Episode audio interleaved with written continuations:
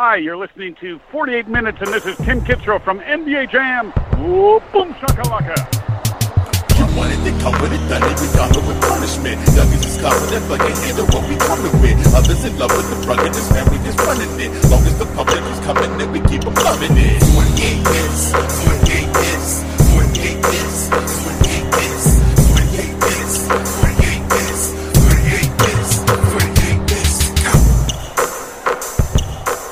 right, folks, welcome to this week's edition of 48 Minutes, brought to you by 48minutesnetwork.com.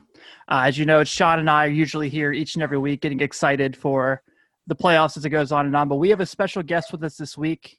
Um, joining us from Premium Hoops and Indy Cornrows, this is Mr. Mark Schindler. Mark, welcome to 48 Minutes. Thank you for joining us. Thank you guys for having me. I'm always uh, always down to do a podcast, and uh, yeah, I'm I'm amped to talk some hoops, man.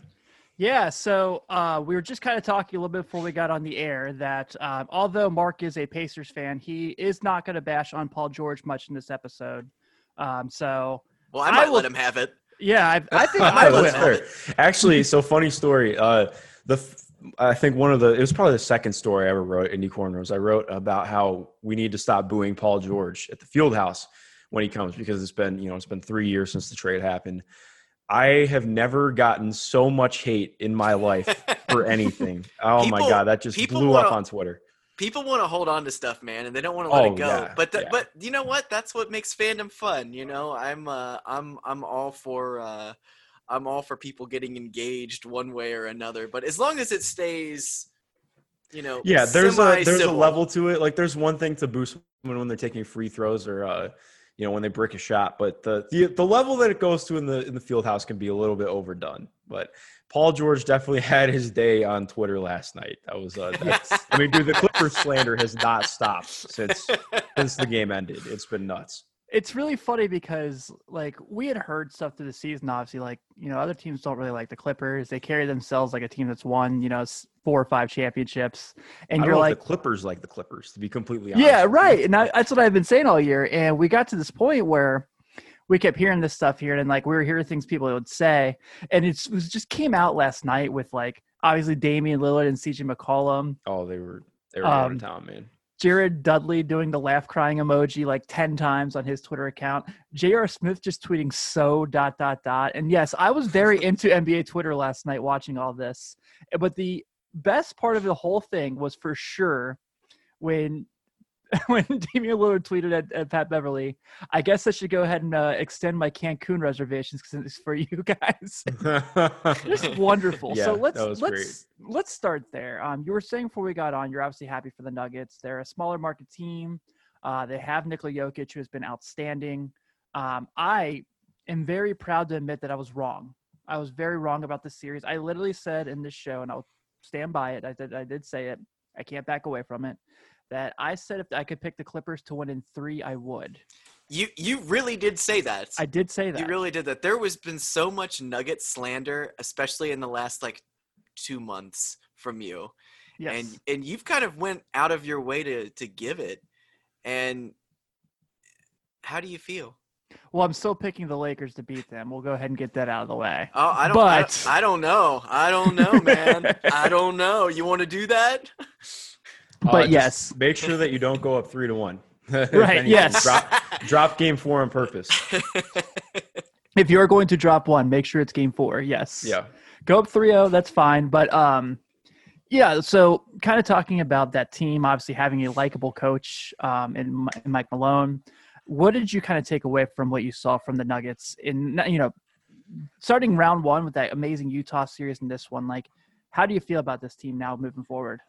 Yeah. Um, I think what I look at, you know, I mean, first and foremost, I, I think the Nuggets have surprised the hell out of me.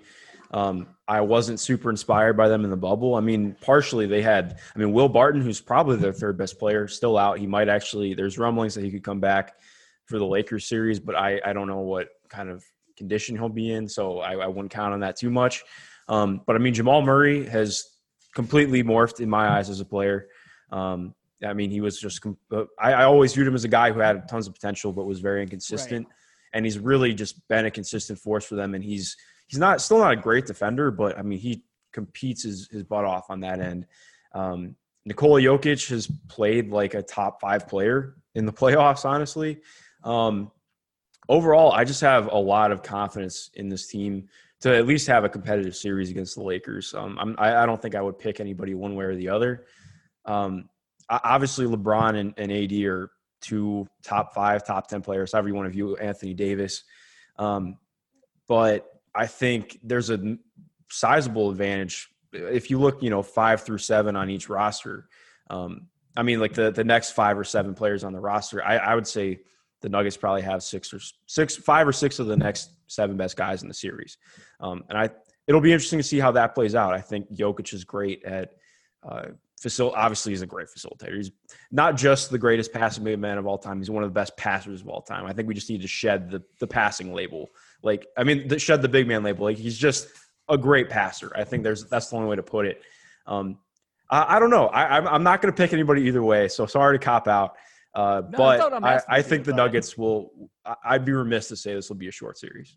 Well, my thing on it is if you kind of go through, and I know this is kind of used on a few shows of late, is um, if you're doing like a fantasy draft of the two teams and you have like the first 10 picks, you know, one and two, I think, are probably on the Lakers side, obviously. Three being Jokic, four probably being Murray. And like you said, from there, it's kind of a, a throws in the air. I mean, there's playoff Rondo, but regular Rondo, I wouldn't say is the case. Um, so that's one that kind of jumps out there. Um, where where do you kind of see like what do you see the, the jumps from the Nuggets more than you see could see them really kind of expose the Lakers, kind of make things happen, kind of make this an extended series? Yeah, um, I think taking game one is obviously huge. I mean, that's huge in any series, just statistically. That's the one the Lakers drop anyway. Yeah, true. That's a good point. Um, I actually picked Houston to beat the Lakers, uh, which the, maybe that's. I just thought stylistically, I, I, I didn't, I wasn't sure if they would. Sorry, my dog's trying to dig at the couch right now. I totally um, get that. Yeah, but um, no, I uh, winning game one is huge, obviously. Um, and then I'd also say winning the bench minutes because when LeBron sits, the Lakers are horrendous. They can't do anything on offense obviously Rondo has changed that up a little bit. Rondo has also changed my eyes a little bit. He, I I didn't expect him to have this big of an impact, um, but I think if you can win the bench minutes, that's going to be significant, and at least hold pat with the starters, um, which I think the the Nuggets could do. Except I do think uh, what the Nuggets are really going to struggle with is Anthony Davis's vertical threat. Uh, they have. Um, uh, guarding him is going to be a, a, real challenge for them. I'm interested to see what Mike Malone does to uh, to try and counter that.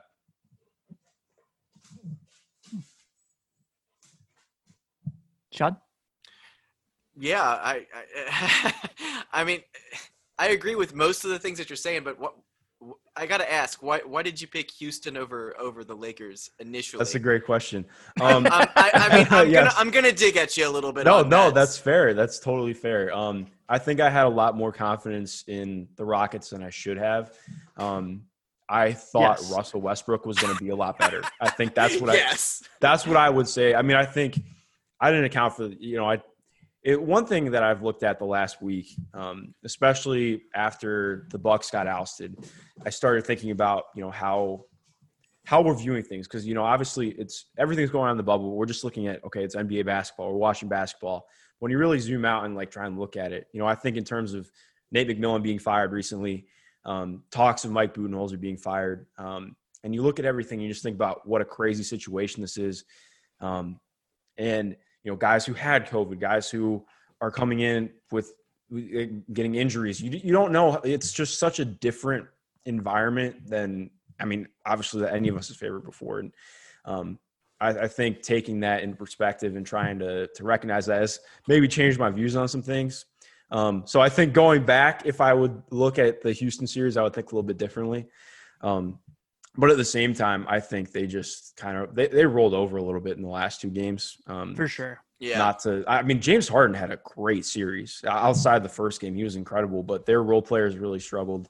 Um, and more importantly, the Lakers played insanely good. I, I think it's almost disparaging to just talk about the Rockets messing up. Like the Lakers played the best defense I've seen in Orlando. The, they, they were just totally on a string. Markieff Morris actually hit some shots and had a good game, so that was huge. I mean, if you can get your guys like having your role players actually make plays that they don't usually make compared to the other team, I mean that's huge. If, if Rondo and Mar- Markieff Morris are going to hit like six combined threes, I don't know what you're supposed to do against the Lakers. Yeah, that's definitely valid. Um, let's kind of go to the other conference series real quick. Um, obviously, last night we had an incredible game one between Miami and Boston, with just unbelievable moment after moment after The moment. Bam block, yeah. dude. Yeah, which is definitely what I want to touch on. Um, when you look at the series now, obviously as a Pacers fan, you saw the Heat quite a bit um, in that first round. Uh, obviously, you know Miami kind of ran with that one, but I thought there was you know two or three games in that series where Indiana really played well, had chances to win, but then Miami just kind of moved forward with what they're whatever this mix is that's working so well for them. When you kind of look at this series, it's two teams that are so evenly matched, and it's like so unique of a situation where you see see this nowadays in a conference finals. Besides game one, obviously that's out of the way. We saw the Heat get game one. Uh, how do you feel kind of looking at the rest of the series so far? Um, I still think it's going to be really close. I do too. Uh, you know, Boston. I think Kemba Walker had just an awful game yesterday. Uh, he couldn't get separation from Goran Dragic, which is in uh, you know considering Dragic has more gray hairs than my dad. That's uh, that's saying something. So I mean, uh, I I hope that he will be better for them because I I mean I want Kemba to, to play well. I, don't really care who wins the series. I just want a good series and for the guys to play well. Um, but I mean, the biggest thing for me is just Miami is playing so well together right now, and they remind me a lot of like I don't want to say saying the 2004 Pistons is obviously a stretch, but you know, I mean, just like that similar team. I mean, this is not. They're obviously a talented group, but they're not a team that I even came close to expecting making a conference finals. Um, they're, I mean, Spoelstra has them clicking on all cylinders. Jay Crowder and Jimmy Butler apparently can hit threes now, which is just totally not what happened in the regular season. I mean, How Jay about Crowder, that Jay game last night? he went five and nine from three. Like was I- great. it was ridiculous. I mean, he he shot twenty nine percent from three on on the same volume in in Memphis this year. So I, you know, especially looking at the Pacers, I had I thought they would just completely scheme against uh, Miami to have Jay be the the lone shooter who's who gets the ball at the end of the shot clock, and even then that, that did nothing. I mean, they're they're just hitting everything. Goran Dragic looks like his All NBA form from like 2015. I mean, Yeah. they're sorry, my dog's being up. Totally get it, man. Don't even worry about it. But yeah, I uh I don't know. I'm still confident in, in Boston though. It took they I mean, I think they got Miami's best shot right away. Um and I mean Gordon Hayward is potentially coming back, which I think makes a huge difference because Oh yeah. Boston game yesterday, I mean, the real swing piece is they ran a lineup that was I think it was Grant Williams, Brad Wanamaker, Semi Ojeleye, and then with Tatum and Walker, and they were minus seven in two minutes. Um, so I think the problem for Boston is they just don't have anybody on their bench uh, who they can rely on for a significant stretch. And I think if you just have one more guy, that makes a huge difference for them because their starters outplayed Miami a little bit, and uh, Jimmy Butler really didn't even get going until the last couple minutes of the game. I I agree with everything you said there. Um, I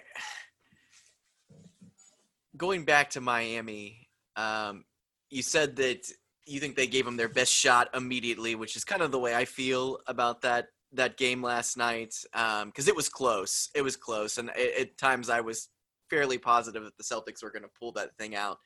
Um, the end obviously we got the one of the biggest blocks in playoff basketball history it's going to go down especially if they win this series it's going to be even more synonymous with with this year's bubble play and you know the nba playoffs for years to come but um how did you feel about that last three pointer that jayson tatum took which i i thought was I feel like that was obviously the swing part of the game. Like he, I, I I feel like that shot was not the best shot he could get. He didn't drive it or anything. He shot far back. He was contested. What kind of moves is he's going to have to? I mean, he he play, He's an outstanding player. He played a great game last night. I'm not taking that away from him. But Mm. a mistake like that, um, you know, taking what I thought was not a great shot at the end of um, at the end of the overtime. That I, like what what could he do to to improve on on that level because he's already so good already Yeah, um, that's a that's a great question. I think, I mean, it's tough. You know, obviously, it's a shot that you don't really. When it doesn't go in, it doesn't look great. Um, but that's been his bread and butter shot during his entire you know surge into be, becoming a now third team All NBA player. Um, I mean, that's what really helped him propel his game because he he stopped taking a lot of the long range twos that he was taking and, and started taking some step back threes instead, and he was hitting them at crazy crazy rates. Um, I think he tried to drive initially, but Jimmy Butler played some awesome defense on him, and he couldn't get to the rim. I think I look more at uh, Kemba's struggles. I mean, Kemba got the ball with five minutes left, probably you know six or seven times, um, and just could not make anything happen. I think they were they were trying to force the ball into Kemba's hand, hands. It felt like because they knew he was having an off night, um, and I think I look at that more. I, I uh, obviously you want Tatum to be able to get to the rim, but I think that's kind of how I end up boiling it down. You know, it's again, it's kind of a cop out, but I think uh, looking at the possessions that happened beforehand, um, it changes my my thought on the on the last shot a little bit. So Kemba's kind of the game changer in your eyes. Oh, 100%. And I think- obviously, obviously, if they get Gordon Hayward back, that's going to solidify the bench. But he hasn't played. How long has it been since he played? It's been I think what, four weeks now. four weeks now, exactly. Yeah. And he's on baby watch. And yes, he's on he baby, is on baby watch. watch. Yeah, and, So- and yeah, Yeah, I mean, I think, uh, and again, that's not to disparage what Miami did, but I think I look at it. They shot forty five percent from three yesterday. Um, Duncan Robinson was the only shooter who did not have a good game, and that was because he picked up early fouls and just never got in rhythm. yeah. I think you expect Robinson's probably going to play well down the stretch because that's what happened against Indiana. He had one game where he didn't play well, and then all the rest he hit like just lights out from three. Um, I think they'll probably change up their defensive scheme a little bit. I'd actually like to see them not play. They played Jayson Tatum on Jimmy Butler for most of the game, which I was surprised by because he's he's a good one-on-one defender, but he's much better as a help defender. Um, so I think that they might switch Jaylen Brown onto him uh, just to try and. I mean, he they did a good job of slowing down Jimmy Butler, uh, but Jayson does a lot better stuff when he's helping off the nail. Um, uh, but I think you know Kem- Kemba Walker is the biggest part of the series because they really don't have a guy who's great at defending small guards. I mean, Goran Dra- Dragic is not a good defender. He's like solid positionally, but athletically, I mean, he's not. He should not be able to contain Kemba Walker. no, I Um, agree. So I think that's what I look at, and I think Kemba has to have a really good series for Boston to win this series. Um, but I mean, Miami is just they're clicking on all cylinders right now. So I, I don't know. I think it's it's kind of a toss up for me still. Um, especially since I picked the Rockets recently, I'm trying not to get burned too much with predictions moving forward. So yeah. Um, well, I will say I think uh, I think all your guys' points are great. I lean towards the Heat, but I do think it's a seven game series.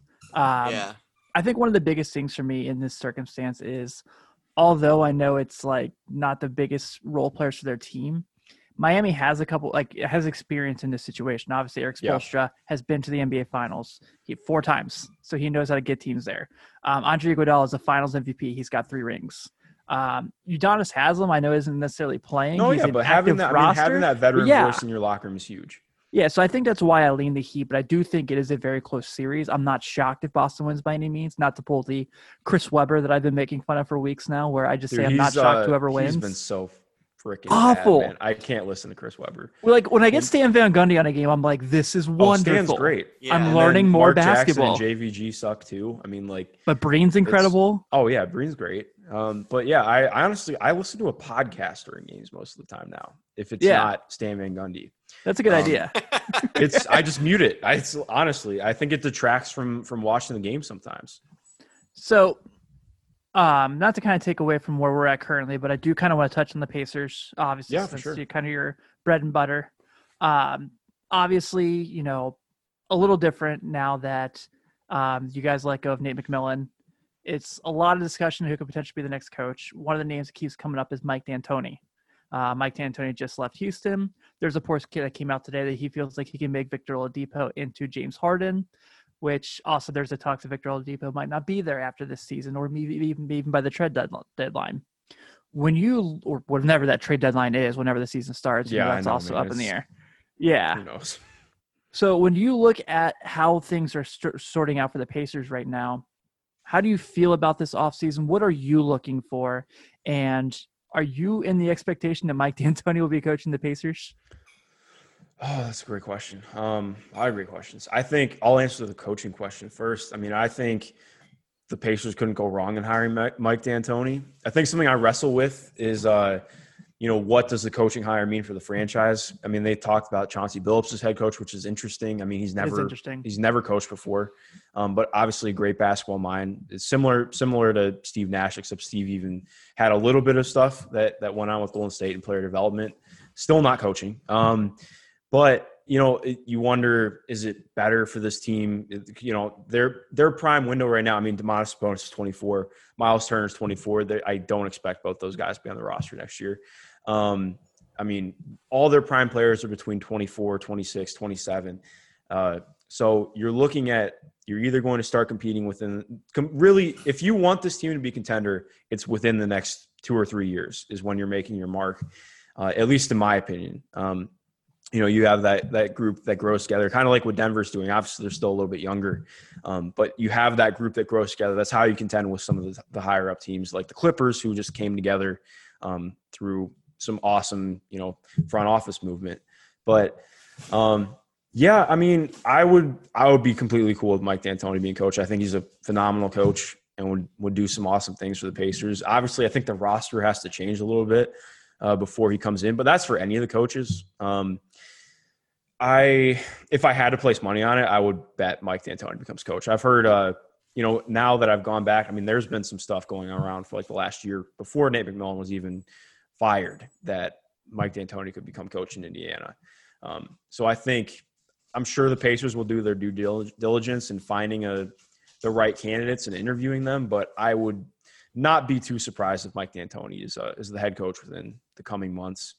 Um, in terms of looking at what the team will do, uh, Kevin Pritchard, uh, the team uh, president of basketball operations, in his postmortem presser, it was last week or the week before, I can't remember. Weeks are blending together now. Um, but he talked about the NBA trade market being very active this summer, and I think you know if Yeah. the GM is going to say that. They, he says the entire league. I think it, you read it a little bit as the team, and I'm not trying to put words in his mouth, but I don't think he would say that if there wasn't something coming up for Indiana. Um, I think you know I have some stuff on record that uh, Miles Turner is not not that the front office has said anything, but you know there are a lot of rumblings that um, he could be he's prepared to to be on a different team next year. Um, I, I I think it's more likely than not that he will be moved instead of Sabonis, but I think that the front office, in my mind, has it made up that they can't they can't coexist, and I would agree with that after watching them this year. They were good against regular teams, you know, average teams to to below average, but against you know the top four teams in, in each conference, um, they had a negative net rating, which isn't going to work. Um, I don't know what's going to happen with Victor Oladipo. In, in my dealings, you know, I have partial media availability, and in the times that I've I've been in and gotten to talk with him, um, I think he's just fed up with the media, which I understand. I know a lot of the narratives that get thrown around about him. I don't know him personally. You know, I don't I don't know what he thinks. I don't know what he's doing. I don't know what his agent is doing. I know a lot of stuff has been flying around on Twitter and, and everything, so I try and take that with a grain of salt. Um, but at the same time, I, I think that if I mean he hasn't come out directly and and said you know I I do want to play here for forever, um, or not forever, but you know he's he's been vague about his next. You know, I don't expect him to be right? there at his Walker, right? But uh, yeah, I don't know. I mean, I I, I think if I'm Kevin Pritchard, I, I I look at every option. I think I look at trading him potentially because not just because of the idea of him leaving in free agency, but more. Um, I mean, he had a historic injury in a, obviously in a negative way. Uh, there are like three other guys who I can think of since 2000 who have had that injury. It's Kawhi Leonard, Tony Parker, and the other names escaping me. Um, but I mean, both guys. I mean, Kawhi still is not 100% after that injury. Tony Parker's career ended three years later. Again, it was later in his career, but still So weird a a massive hit on him. Yeah, and uh, and so I mean, Victor had the one All NBA year. He was a borderline top ten player. The team was phenomenal. He was All NBA, um, first team All Defense. He's 28 now, and he has not looked right in a, a year and a half. So I think. Um, because even when he came back the next season, I mean, he, he there was something up with his knee before he got injured, uh, and he he would sit out a couple games and come back, and so th- he never really was 100% that year. And I think that actually, com- I wish that he'd gotten time to just sit out and, and not play through it. But regardless, I just question whether or not he's ever going to be able to be at that level. And that's, I hope he does, but I'm just a pessimist to be completely honest. Um, I, I don't know what I would do with him, but I think I personally, I would look at the trade market uh, this offseason and see what's available. Not that I would necessarily shop him, but I think you have to look at every option. Well, I can tell you, I've talked about it on here. Um, I cover the local college basketball teams in our area. Sean and I are Mhm. credentialed for that. So I've met some guys for the Pacers who have been scouts for the organization and have worked in different parts. And I did hear rumblings that there was a lengthy conversation at one point this year about a Miles Turner for Kyle Kuzma trade. Oh, Jesus Christ. That is awful. Um, Yes. Wow. I don't know what team wins that trade, but yes. Uh, uh, definitely the Lakers. Well, actually, the Lakers have like I 17 either- big men. I mean, yeah, Yeah. I, Miles Turner is definitely the better player, but that makes no sense for either team, really. But Yeah. Do you I guys wouldn't- laugh at like? Do you guys ever like laugh at like what you guys had to give up for uh, Malcolm Brogdon? Do you ever just sit back and go, "That's it"?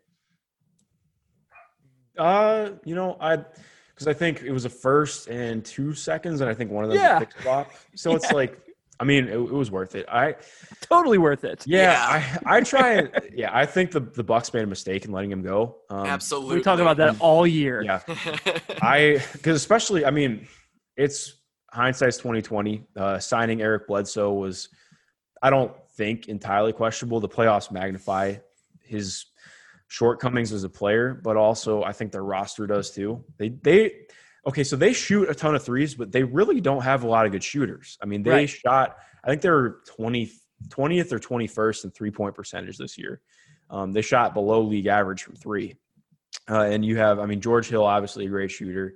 Um, Kyle Korver, but he's he's playing like 10 minutes a game. So Notice the matter? Pacers guy points out George Hill first.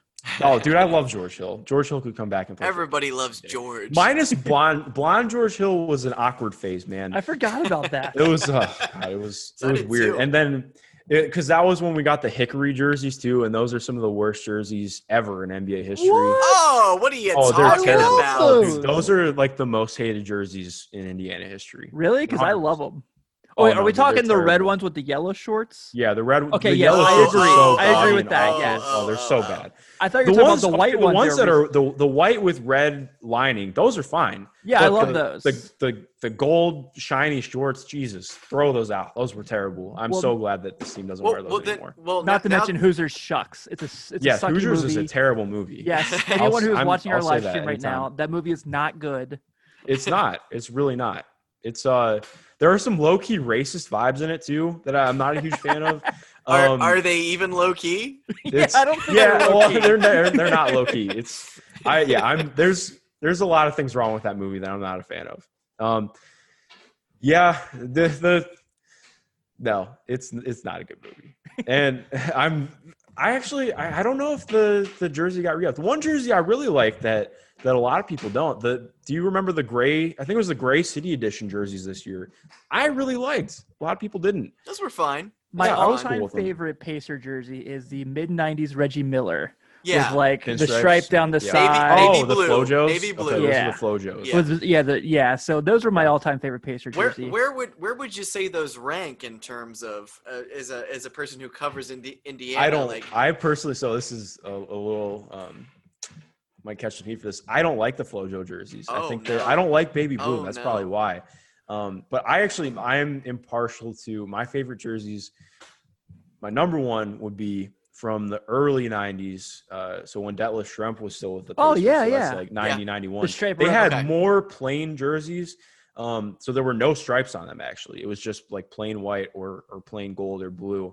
Um, with I mean like there were some stripes, but not like the the pinstripes or like with bars or anything. I liked those jerseys a lot. They were clean and pretty simple. those those I- are those are fine. Those are Yeah. fine. And then I really liked the uh, mid to late 2000s jerseys uh, that just got discontinued in I think 14, 14 or 15. yeah, Those were my favorite jerseys. Uh, the the gold alternate on those were sick.